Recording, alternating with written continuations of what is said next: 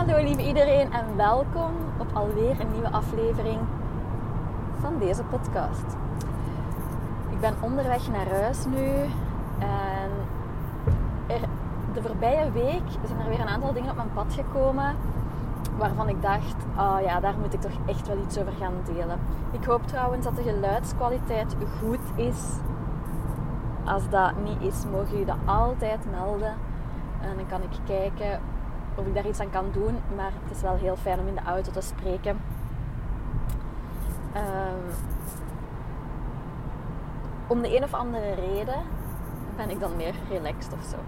In ieder geval, de voorbije, ik denk de voorbije twee weken waren er een aantal mensen die tegen mij zeiden van, ik zou graag iets anders gaan doen.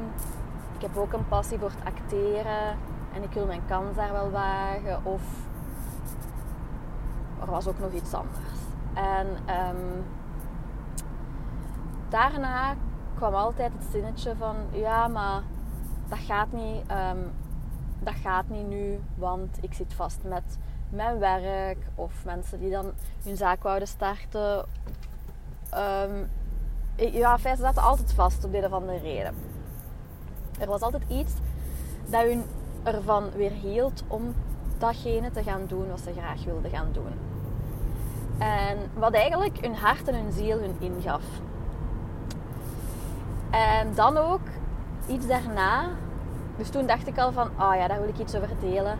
En iets daarna kreeg ik ook een berichtje van een klant van mij die stuurde, um, die stuurde mij een spraakberichtje en die zei: Julie, je gaat het niet geloven. Um, ik ga even context geven. Zij wou haar, zij wil een shift in haar business. En eigenlijk wil ze dat gewoon bijna helemaal veranderen. En dat kan, hè. Je hebt niet, er is niet zoiets als maar één zielsmissie. Mensen veranderen door de jaren heen. En dat kan dus ook zijn dat je interesses veranderen en dat je gewoon een ander pad wilt bewandelen. Dat is waar vaak mensen al gewoon zichzelf vastrijden, omdat ze dan denken: ja, maar ik moet dit blijven doen. Dit is het, dit moet ik blijven doen. Nee, je mocht groeien, je mocht evolueren, je mocht van gedachten veranderen en je mocht dus ook iets gaan doen. Ook als je al een bestaande business hebt die goed draait, als je ziel je ingeeft sorry, dat je iets anders moet gaan doen, probeer daar dan naar te luisteren. Nee, nee, niet probeer, luister daar dan naar. Maar daar is dus waar het vaak um, spaak loopt, want mensen rijden zichzelf eigenlijk vast aan de hand van allerlei, excuses vind ik niet zo'n mooi woord, maar redenen, laten we zeggen redenen. En dus die klant zei, Julie, ik heb gewoon besloten, ik had er genoeg van, dat ik deze diensten in mijn huidige zaak ga stopzetten. Um, want ik wil het echt niet meer doen en ik wil toch shiften naar de andere. En wat er dan gebeurd is, is dat ze onmiddellijk binnen de week twee opportuniteiten op haar pad kreeg om dat andere te gaan doen. I'm talking money making opportunities. En dat is ook vaak de angst van veel mensen. Hoe ga ik dat financieel doen? Uw ziel, uw hart geeft u iets in. En dan een van de redenen is vaak, ah, maar financieel. Hè? Als je van um, een succesvolle business al hebt en je wilt shiften, ah, maar oei, hoe ga ik dat opvangen in die in-between tijd? Hè? Die tijd, die, die tijd dat je ja, in-between zit. Dat je misschien niet goed weet hoe dat je het gaat doen. En misschien niet goed weet hoe het vorm gaat krijgen. Of soms zelfs niet weet wat je moet gaan doen. Dat kan ook.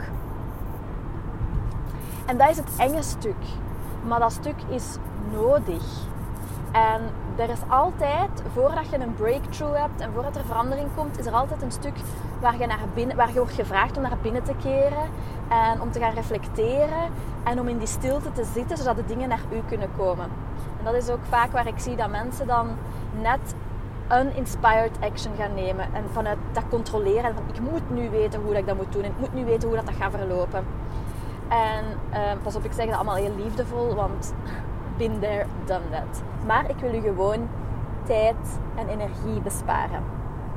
Dus die onderneemster die zegt, ja, ik heb onmiddellijk twee opportuniteiten op mijn pad gekregen. Ik ben zo blij dat ik dat gedaan heb. Een week daarvoor, of enkele dagen daarvoor, belde ze mij. Nee, sprak ze een voiceberichtje in en zei ze...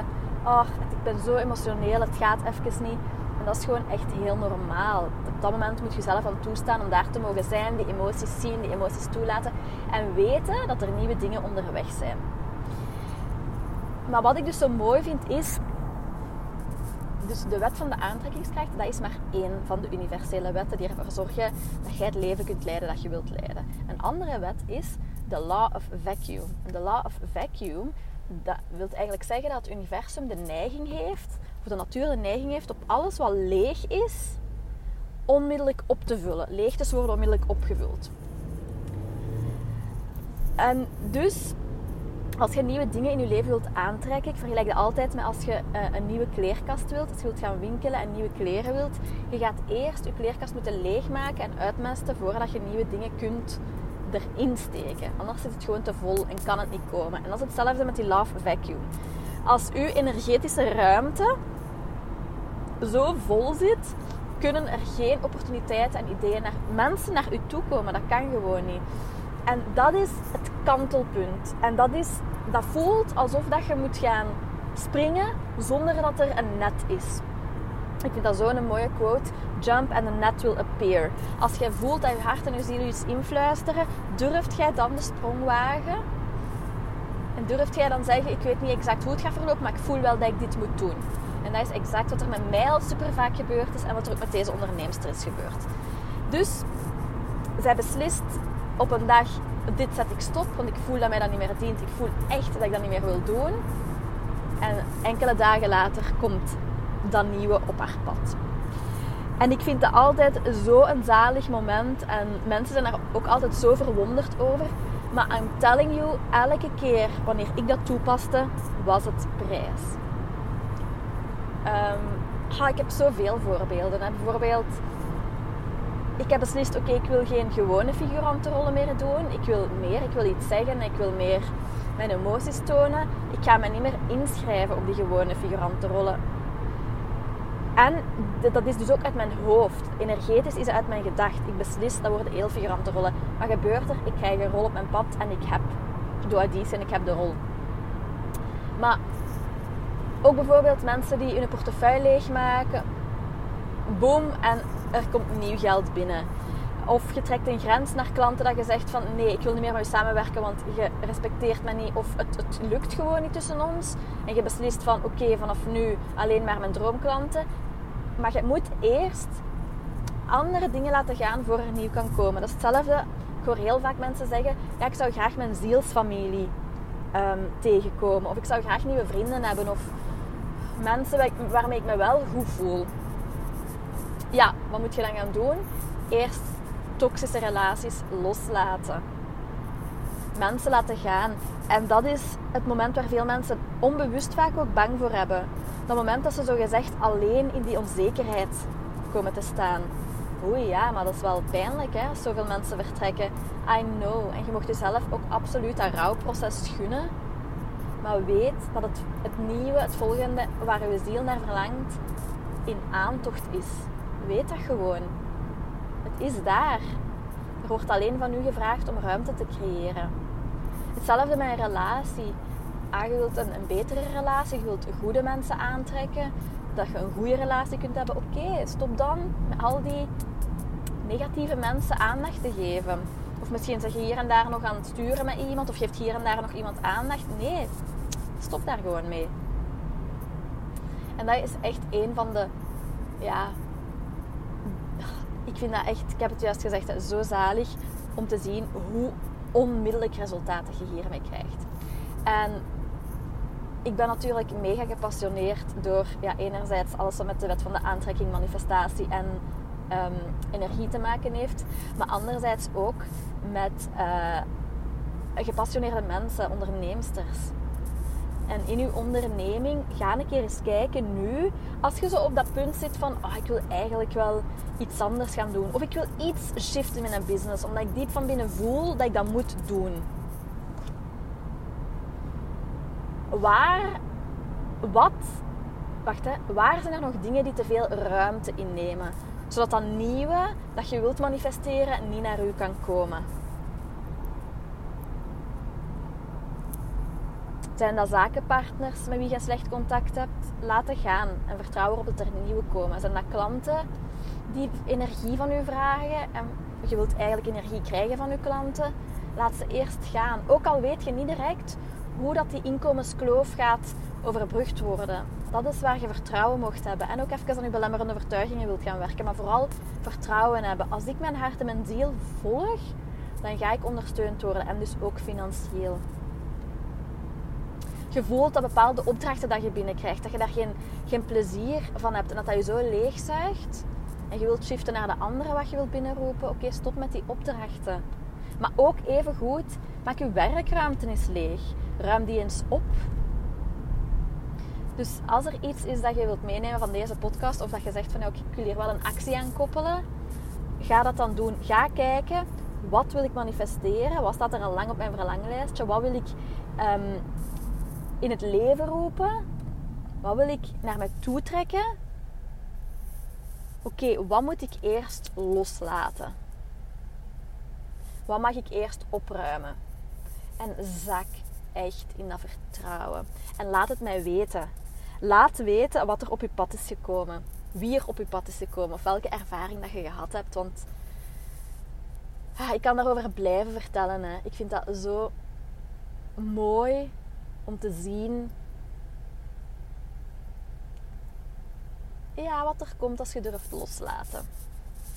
En dan ga ik dat ook even nuanceren. Want als er nog mensen zijn in mijn publiek, die zoals, en dat zal wel, die nogal zwart-wit zijn, dan ga ik u even helpen. Want dan hoor ik de vraag al komen van, ja Julie, oké, ik werk in loondienst, hè, ik werk voor een baas en ik wil heel graag een eigen zaak. Wil dat dan zeggen dat ik mijn job nu helemaal direct moet opgeven en gewoon alles op alles zetten op die zaak? En ik heb dat waarschijnlijk al eens gezegd, maar dit moet je ook even voelen. Voel even met mij mee. Wat het allerbelangrijkste is bij manifesteren is loslaten, vertrouwen maar ook een rustig zenuwstelsel. Van het moment dat je in overlevingsmodus gaat, en dat is wat er gebeurt als je een financieel tekort, als er een financieel tekort dreigt, als je angst hebt, als je denkt dat je financieel niet gaat rondkomen, als je denkt dat er niet genoeg klanten gaan komen. Wat er gebeurt is, dus je systeem gaat in overlevingsmodus.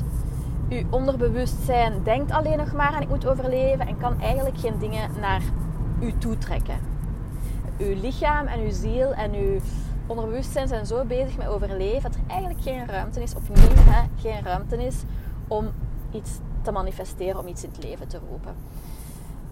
Dus wat heel belangrijk is, als je zegt van oh, ik wil een, een, een zaak, een bloeiende zaak, ik wil klanten aantrekken, en je weet van jezelf dat je iemand bent dat geen risico's durft nemen, dat nogal snel schrik heeft voor financiële gevolgen en misschien ook nog niet volledig dat vertrouwen heeft van de klanten gaan wel komen, dan raad ik je heel sterk aan om op een andere manier wat ruimte te maken. Dus dat wil niet zeggen dat je heel zwart-wit moet zijn en moet zeggen van oké, ik stop met mijn job, maar misschien kun je halftijds gaan werken. En als dat financieel niet lukt, kun je misschien een job zoeken um, ik ga daar zelfs nog een heel mooi voorbeeld van geven. Kunt je misschien een job zoeken die minder energie van u vraagt.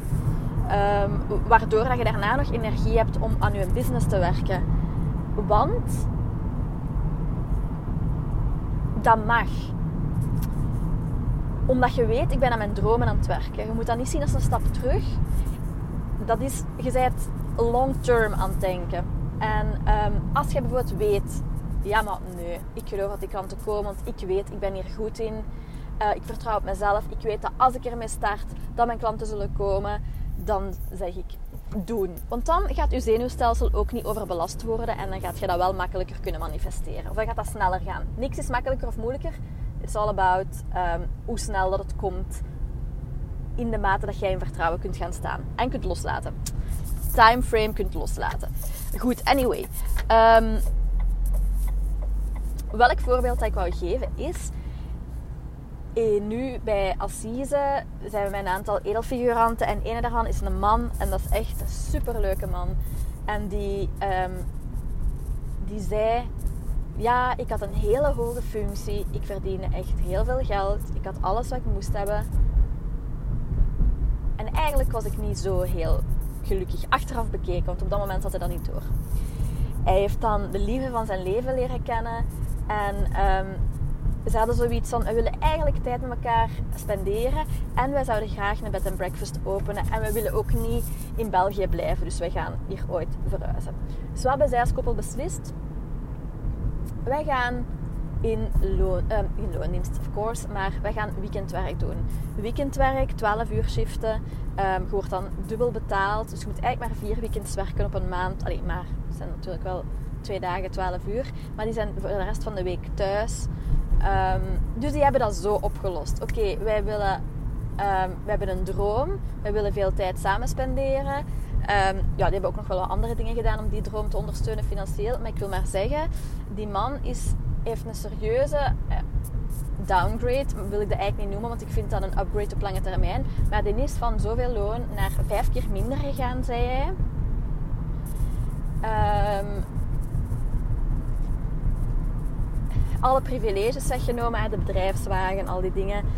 Um, brainless job dat hij nu doet. En niet disrespectful, maar ik bedoel pakjes inpakken.